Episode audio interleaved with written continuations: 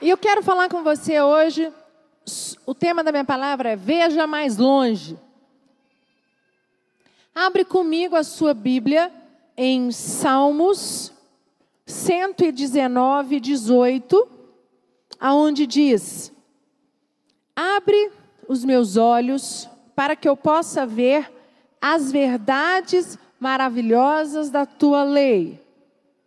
Temos tomado conhecimento, né, de pessoas que souberam usar a visão e conquistaram lugares e posições que elas mesmas duvidaram ser possível.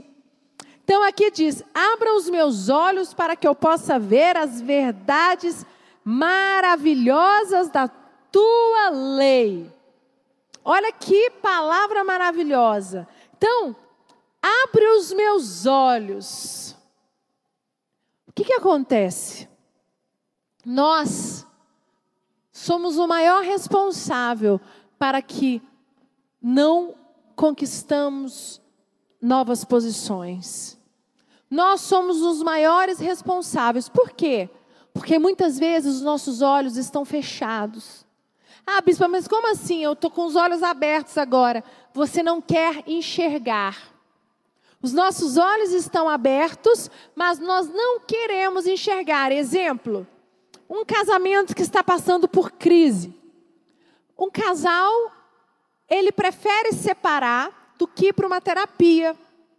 Ele prefere separar do que enfrentar e ter que mudar. Quando você passa por problemas no casamento, quem é casado aqui levanta a mão.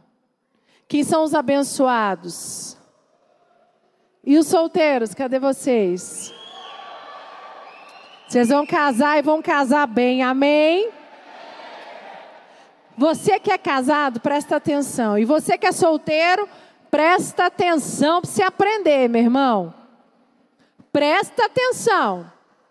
Que eu tenho certeza que você vai ter problemas no seu casamento.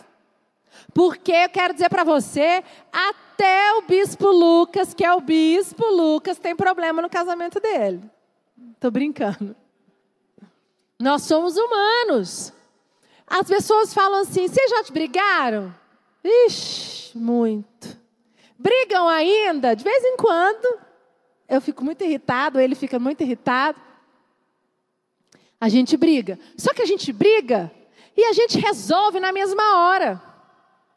Mas antes, há cinco anos atrás, vou colocar para vocês, tenho 14 anos de casado, vamos botar 10 anos atrás, a gente brigava e brigava e brigava e brigava e era um alfinete. Gente, teve vezes que eu saía da minha casa, quando eu morava lá, na casa alugada, que eu morava lá no Lago Sul, a igreja não era aqui, ela era lá embaixo. A gente vinha brigando 40 minutos. 40 minutos brigando no carro. Se você perguntar assim, por que, bispa? Não sei, e com certeza era por besteira. Porque se fosse por alguma coisa muito grande, a gente nem na igreja teria vindo. E o que, que vocês fizeram para parar de brigar? Vocês paramos de brigar. Glória a Deus, aleluia. Nós começamos a enxergar o que eu estava fazendo de errado. O bispo Lucas enxergou o que ele fazia de errado. E esse é o grande defeito do ser humano. Nós queremos culpar as pessoas pelos nossos erros. Exemplo, você no seu trabalho. Eu tinha uma pessoa que trabalhava na minha casa, nossa, que pessoa maravilhosa. Maravilhosa. Só que ela tinha um grande defeito. Ela conversa demais. A língua, ó. Sabe uma pessoa que fala demais, fala fora de hora, faz fofoca, e para mim foi difícil acreditar, eu não queria ver. Até que aconteceu uma situação em que o Lucas falou assim: amor, não dá mais. Nós vamos ter que mandar, infelizmente, a fulana embora. Infelizmente. E, e, Deus foi tão bom com ela que ela saiu da minha casa já com outro emprego. Porque o problema dela era que ela não conseguia trabalhar com outras pessoas. Com mais de uma pessoa. E onde ela trabalha sozinha, ela é maravilhosa. E eu fui conversar com ela para tentar mostrar para ela que se ela não melhorasse essa, esse defeito, ela vai ter problema em outros lugares. Pergunta para mim se ela aceitou, gente. Ela não aceitou. Ela não aceitou que ela estava errada. E aí, quando acontece isso, ela, o que, que vai acontecer com uma pessoa dessa? Se ela não enxerga que ela que ela está errada, ela tem a parcela de culpa dela, que ela precisa melhorar em algumas áreas da vida dela, ela não vai longe. É exatamente o que esse versículo diz. Abre os meus olhos para que eu possa ver as verdades maravilhosas da tua lei. Deus tem verdades maravilhosas para mim e para você, mas se você não abrir os seus olhos, você não vai enxergar o caminho que você tem que tomar. Amém, igreja? Dar uma salva de palmas para Jesus. E eu quero dizer para você que as oportunidades que Deus nos dá, que Deus vai dar para você, estão intimamente ligadas à visão. Quanto maior for a sua visão, maior serão as suas oportunidades. Por isso que a Bíblia diz: abra os teus olhos. Abra os teus olhos, está em crise no casamento, procura ajuda e começa a listar o que, que eu estou fazendo de errado. Abra os teus olhos para enxergar aonde você está tomando os caminhos errados da sua vida. No seu trabalho, você não conseguiu aquela promoção que você tanto queria. Abra os teus olhos. Abra os teus olhos, porque com certeza tem alguma coisa que você está fazendo de errado, que o seu chefe não te promoveu na sua liderança, se você não está crescendo no seu ministério, abra os teus olhos, porque tem algo que você está fazendo que está errado e que você ainda não conseguiu enxergar. Na sua saúde, se você não conseguiu os resultados para emagrecer ou para parar de ficar doente, alguma coisa você está fazendo. Abra os teus olhos, sabe por quê? Porque Exemplo, você passa num concurso, mas o concurso precisa de uma prova de aptidão. Correr, né? Vai lá, correr, fazer as provas. E aí, você não está bem de saúde, você não tem fôlego, não consegue caminhar cinco minutos, você faz a prova, o salário de 10 mil reais. Você faz a prova, não passa, é reprovado passou no concurso, mas não é chamado por causa do seu fracasso na prática. Aí você vai botar a culpa em Deus. O que, que Deus tem a ver com isso? Você não abriu seus olhos quando o médico lá atrás disse para você: você precisa emagrecer 10 quilos, porque você está fazendo esse concurso. Lá no concurso tem a prova prática de aptidão. E se você não tiver preparado, você não vai passar e você não vai tomar posse do concurso. O que aconteceu? Perdeu a oportunidade. Gente, eu não sei se vocês acham, mas isso é tão sério. Eu acho isso tão sério, porque eu tenho visto pessoas tomarem posições, subirem degraus, mas quando elas sobem os degraus, os olhos delas se fecham, e em vez de elas continuarem subindo, elas dão dois passos para trás. Por isso, temos que cuidar da nossa visão. E eu já falei esse versículo, eu preguei uma vez sobre isso aqui, Mateus 6, 22 e 23 diz assim: São os olhos a lâmpada do corpo. Se os teus olhos forem bons, todo o teu corpo será luminoso. Se, porém, os teus olhos forem maus, todo o teu corpo estará em trevas. Portanto, caso a luz que há em ti sejam trevas, que trevas será a sua vida? Gente, nós somos lâmpada. Se você está no emprego e lá você é trevas, o que, que vai acontecer? Você vai ser mandado embora, meu irmão. Se você no seu casamento não é a lâmpada do seu casamento, você só traz discórdia, você só traz desgraça, você só traz contenda. Você acha que você vai conseguir apazigar a sua mulher, o seu marido, os seus filhos? Vocês estão entendendo, igreja? São os olhos a lâmpada do corpo. Se você tiver o olhar bom, eu estava contando na sede, eu preguei domingo na sede, eu estava contando do bispo Lucas, o tanto que ele tem uma visão positiva de tudo. Olha, eu vou falar uma coisa para você, para tirar o bispo Lucas do sério e fazer ele olhar algo de forma negativa, realmente pode saber que aquilo ali não tem mais, não, não presta. Podreceu. Porque eu não conheço uma pessoa que tem uma visão, uma perspectiva positiva de tudo. O Lucas ele enxerga, pode estar acontecendo uma desgraça, a pior situação do mundo. Ele consegue virar para mim e eu mal, eu chorando, e eu em crise, ele fala: "Amor, pensa nesse lado positivo". Ele mostra, ele tira algo, porque os olhos dele são bons. Porque os olhos do Lucas é de um homem cristão que vê, que tem luz, que reflete a luz de Deus. E eu quero dizer para você, bispo, e você? Eu estou tentando, mas não é fácil, não. É difícil, gente.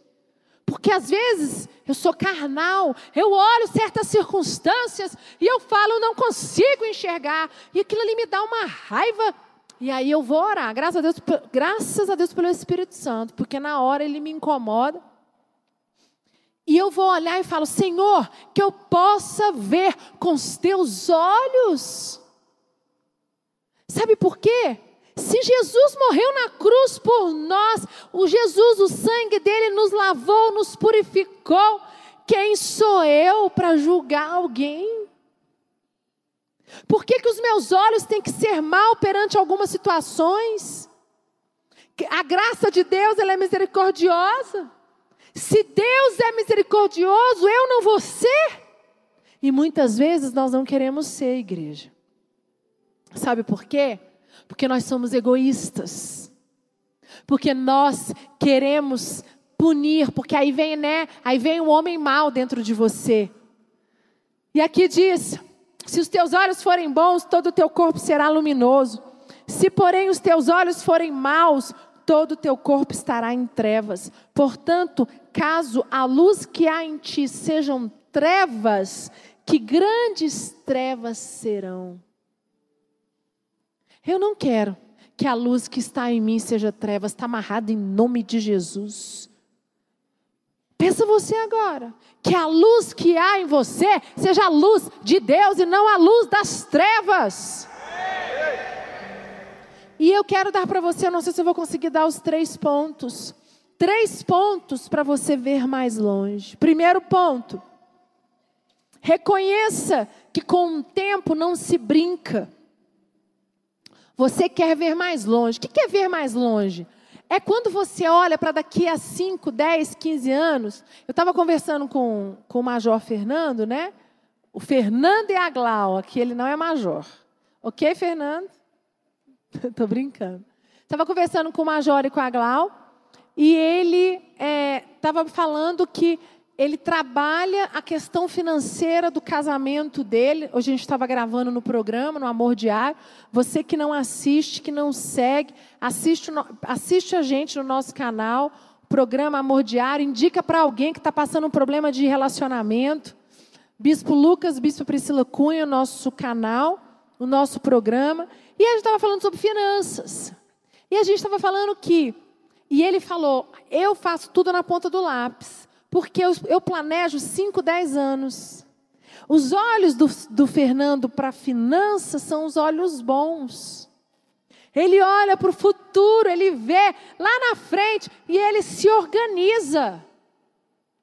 Eu vou te falar que eu, é uma das poucas pessoas que eu conheço que foi para os Estados Unidos. E antes de ir, já estava com a viagem paga, quitada e não voltou devendo nada. Olha, realmente tem que dar um prêmio para ele. Você, antes de ir, já foi com a viagem paga, quitada, gastou o que levou. Isso é, você gastar mil reais numa viagem quando você vai para fora, né? Dois mil reais, quando, é no máximo. Tem gente que viaja devendo, volta devendo três vezes mais porque ela foi com a viagem toda parcelada até para 2019 e ainda gasta lá tudo que tem que não tem. Aí o cartão fica até para 2020. E aí a pessoa chega e fala aqui no culto, né? Altar, Senhor, me dá uma nova vida financeira. Senhor, me dá um novo patamar financeiro. E ora e jejua. Ô, gente, pelo amor de Deus. Isso é hipocrisia. Você quer mais de Deus nas suas finanças, você quer um novo patamar, você não sabe gastar. Você antes, faz uma viagem, antes de tomar a promoção no emprego, que você vai ganhar três vezes mais, você já gastou o dinheiro de dois anos de trabalho. É isso que as pessoas fazem. Então, reconheça que com o tempo não se brinca. Lá em Salmos 119, 19, diz assim: Viverei poucos anos aqui na terra, não escondas de mim os teus mandamentos. E o 37, viverei poucos anos aqui na terra, não escondas de mim os teus mandamentos. Não me deixes ficar pensando em coisas sem valor. Vivifica-me o teu caminho. Eu quero dizer para você, retirar, você está desesperado porque seu ano não avançou, você está desesperado porque sai ano, entra ano, sua vida financeira não muda, você está desesperado porque sai ano, entra ano, seu relacionamento com seus filhos, no seu casamento, a sua liderança não muda e você tem culpado Deus, e eu quero dizer para você: não adianta tirar o, o, o ponteiro do relógio, porque o tempo voa. O tempo voa e se você não tomar uma posição hoje, vão se passar cinco anos, você não vai perceber e você não construiu nada. Provérbios 10, 5 diz: Quem tem visão, colhe no tempo certo, mas quem dorme na época da colheita passa vergonha. É a história da formiga. Bispo Rodovalho já falou muito sobre isso. Se você tem os seus olhos bons, se você tem visão, você trabalha. Exemplo: seus filhos são pequenos, ou você nem tem filhos. Aí você junta dinheiro, você e sua mulher casam, aí você faz um compromisso. Nós vamos fazer uma viagem por ano, nós vamos ter um padrão de vida razoável, bem simples, e nós vamos juntar o meu salário e o seu, vamos fazer uma poupança, vamos comprar o nosso apartamento, vamos ter o nosso carro quitado. Aí a gente consegue tudo isso, aí vem os filhos. Aí quando vem os filhos, é mais conta, mas aí não tem aluguel, porque tem casa própria, e não tem é, parcela do carro, porque o carro é quitado. Aí consegue ter os primeiros anos do filho mais tranquilo. Sabe o que é esse exemplo que eu estou dando? É exatamente isso aqui. Quem tem visão, colhe no tempo certo. Mas quem dorme na época da colheita passa vergonha. Nós temos que ficar atentos e só consegue enxergar isso quem tem os olhos espirituais abertos. E eu quero perguntar para você nessa noite: o que tem feito para não perder as oportunidades que Deus tem te dado? Existem oportunidades que estão passando e você tem perdido e você tem culpado pessoas, culpado Deus, culpado seu marido, culpado seus discípulos, e a culpa é somente sua, porque os seus olhos estão fechados, os seus olhos estão como trevas.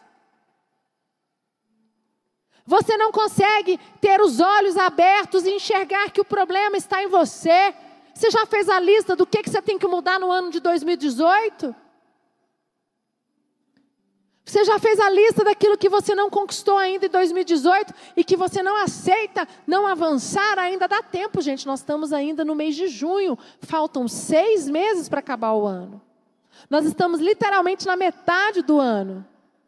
Mas sabe o que acontece? As pessoas falam: não, não vou fazer isso agora não. Lá para agosto, setembro. Aí quando você faz a lista já é outubro. Aí final de outubro só tem novembro, dezembro. Aí você não consegue conquistar. Aí você vira a virada do ano sem suas metas batidas e você culpa Deus que não te ama, que não cuidou de você, que te abandonou.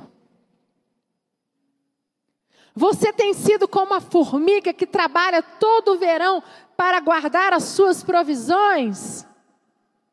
Sabe o que, que é isso? Quando você está gordo. Verão, sol, alegria. Aí fala: não, agora eu só vou, vou trabalhar só para o que precisa para hoje. Trabalhar só por agora, quero curtir.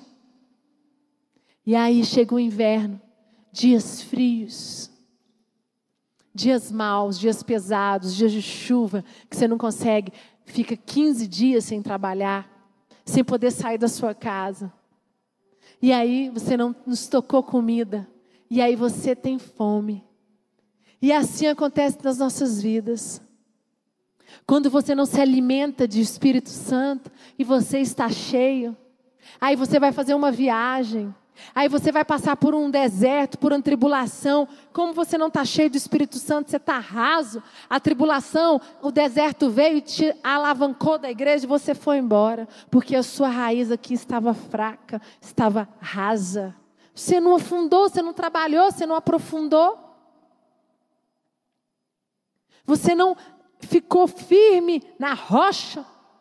Você está firme na areia. Não, eu vou para a igreja, mas eu sou superficial. Ninguém, eu não quero, não quero me aprofundar. Não vou me abrir.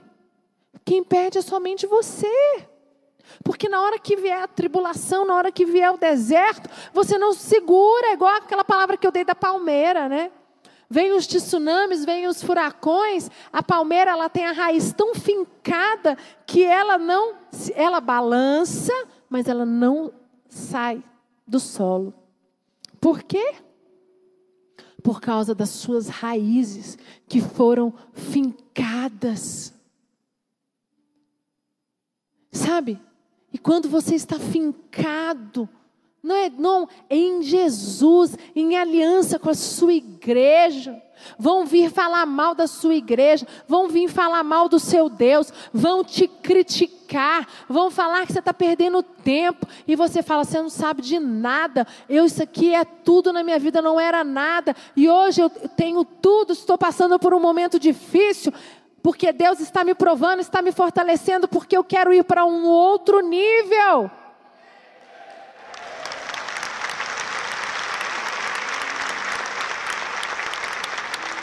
E sabe o que, que muitas pessoas fazem? Muitas pessoas querem que o relógio pare. Em vez das pessoas mudarem, correr atrás do prejuízo, né, buscar terapia, fazer jejum, é, é, pontuar, aceitar alguém falar para você de fora o que, que você precisa melhorar. Não, você quer que o relógio pare. Para, relógio, para. Tira o ponteiro, vamos congelar cinco anos. Isso não vai acontecer. A nossa parte precisa ser feita. Nós muitas vezes ficamos esperando o agir de Deus. E Ele já nos deu a oportunidade. Um exemplo disso é a rainha Esther. A rainha Esther, ela aproveitou a oportunidade. Lá no Esther, não vou abrir com você, só anota. Esther 4, de 8 ao 17 ela teve o decreto para matar todo o povo judeu e ela era judia. O que, que ela fez? Ela desesperou, ela, ia, ela também ia ser morta. Mas ela não perdeu a oportunidade. Mas sabe por quê? Porque Esther estavam com os seus olhos, os olhos dela eram como lâmpadas, estava cheio da presença de Deus. Ela buscava a Deus, Esther tinha um contato com Deus. Ela aproveitou quando ela, quando você está cheio da presença de Deus, quando você ouve a voz do Espírito Santo, quando você tem relacionamento com o Espírito Santo, quando vem a oportunidade, você consegue ser sábio e, e, e pegar, né? O bispo Rodovalho fala que a oportunidade é um pássaro careca de franja. Se você aproveitar, você pega na franja dele. Essa é a oportunidade. Meu pai fala isso. Mas se você não tem os olhos abertos, se você está perdido olhando, não sabe ver o futuro, não está em Deus, sabe, está tá olhando, culpando pessoas, culpando situações, tentando arrumar culpados para a situação que você tem vivido, a oportunidade vai passar na sua frente e ela vai passar e você não vai pegar. Aí depois você vai chorar e vai querer culpar alguém. Segundo, seja sincero ao avaliar sua vida. Salmo 119, 25 e 26 diz: Eu estou derrotado e caído no chão. De acordo com a tua promessa, dá-me novas forças. Contei tudo o que tenho feito e tu me respondestes. É tanta a minha tristeza que eu estou me acabando. A minha alma de tristeza verte lágrimas. Fortalece-me segundo a tua palavra. Aqui Davi estava acabado, mas ele clamava para que Deus o fortalecesse. E aqui ele diz: É tanta minha tristeza que eu estou acabado, a minha alma de tristeza verte lágrimas, fortalece-me segundo a tua palavra. O que você tem feito quando você passa crise? O que você tem feito no momento difícil? que você tem feito no momento do deserto, no momento da tribulação, no momento sua equipe não cresce, sua vida financeira está um terror, seu casamento não avançou, seus filhos estão dando problema. Você não conseguiu aquela promoção que você tanto queria. Davi foi clamar a Deus. Davi foi buscar a Deus. Davi foi pedir: Senhor, abre os meus olhos. E aqui eu te pergunto: você tem sido sincero com Deus, como Davi foi? Você tem sido sincero com seus líderes? Ou você tem mentido para você mesmo? Sabe, você mente para não enxergar a verdade. Queridos, enxergar a verdade dói. Quando eu estou te falando que tem casamentos que preferem acabar, casais que preferem terminar o casamento, do que aceitar que eles precisam mudar. Existem situações familiares que nunca vão ser resolvidas porque os pais e os filhos não querem se ajustar. Você prefere não ser promovido do emprego ou não ter aquela chance, porque você sabe que você vai ser cobrado mais se você passar para aquele ter aquela promoção, ou se você for assumir aquele cargo, o seu chefe vai requerer de você, mas você não está disposto a se esticar. Mas você reclama do, do salário que não aumentou. Você mente para você mesmo. Porque enxergar a verdade não é fácil, é difícil, igreja. Terceiro, descubra o que Deus quer lhe mostrar. Salmo 119, versículo 44 50, até o 56. Eu vou ler só um pedaço. Observarei de contínuo a tua lei para todo sempre Viverei à vontade, livre de perigos, porque tenho procurado seguir os teus ensinamentos. Terei prazer nos teus mandamentos, aos quais eu amo. A tua promessa tem sido a minha esperança. No sofrimento eu fui consolado, porque a tua promessa me deu vida. O meu dever nesta vida é obedecer aos teus mandamentos. Deus queria que o povo fosse para Canaã que fosse uma nação nova sem pecados. Mas a teimosia do povo, a incredulidade, a murmuração do povo fez Deus pesar a mão contra aquela nação e eles passaram 40 anos no deserto. O povo no deserto murmurava tanto e Deus dava maná para eles, gente. Mas o maná não podia guardar. Sabe o que, que é tão forte? É o alimento diário. Não guarda o maná. Sabe o que, é isso? É, é Deus falar assim: eu não vou te dar um emprego, mas eu vou te dar o sustento todos os dias, tudo necessário para você viver. Confie em mim. Calma. E aquele povo não confiou em Deus. Quantas vezes Deus fala conosco: acalma o teu coração, confia em mim, confia na minha direção. Confia na voz do seu líder. Confia naquilo que seu líder tem te dado. Eu estou com você. Estou guiando o seu líder. Mas a gente não quer aceitar porque a gente quer controlar. Queremos que Deus faça da maneira que nós queremos para nos dar segurança. E Deus muitas vezes não vai nos dar a segurança que nós desejamos, aquela necessária que nós achamos que é necessário. E o povo murmurou. E o povo reclamou. Consequência? O povo não entrou no Egito, terra prometida. Saiu do Egito e morreu no deserto. Êxodo 23 e 4 diz assim: Não terá outros deuses diante de mim. Não fará para ti imagem de escultura, nem semelhança alguma do que há em cima dos céus, nem embaixo da terra, nem nas águas debaixo da terra. Não as adorará, nem lhes dará culto, porque eu sou o Senhor. Deus dá um mandamento claro. Por que, que o povo não ouviu? Arão, lá no 32, 1 até o 35, mostra Arão sendo levado pelo povo. Arão faz o bezerro de ouro. Arão não confia no mandamento. Que ele está claro, não adorarás outros deuses, não fará outros deuses, adorará somente a mim. E eles convencem Arão e Arão vai lá e faz o bezerro de ouro. E aquele povo desobedece e desobedece e desobedece.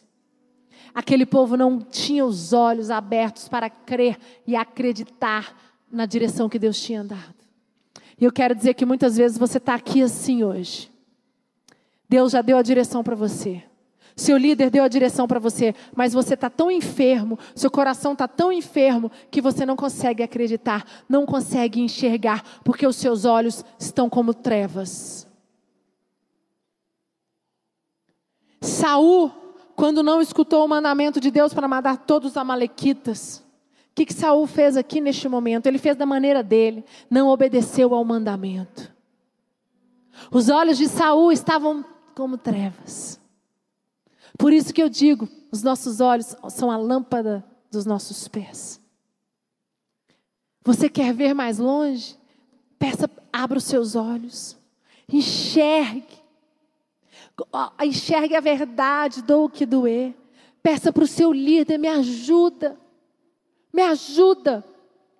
Ponha na ponta do lápis as suas finanças. Você precisa de um controle financeiro, peça ajuda. Você precisa de um controle emocional, peça ajuda. Você precisa que o seu líder faça um jejum com você que você não consegue jejuar por alguma causa, peça ajuda. Mas em nome de Jesus, chega nesta noite, põe um basta e fala: Eu não vou morrer no deserto, eu vou crer, meus olhos espirituais vão se abrir, os meus olhos vão ser como luz, como luz que vem de Deus e não como trevas.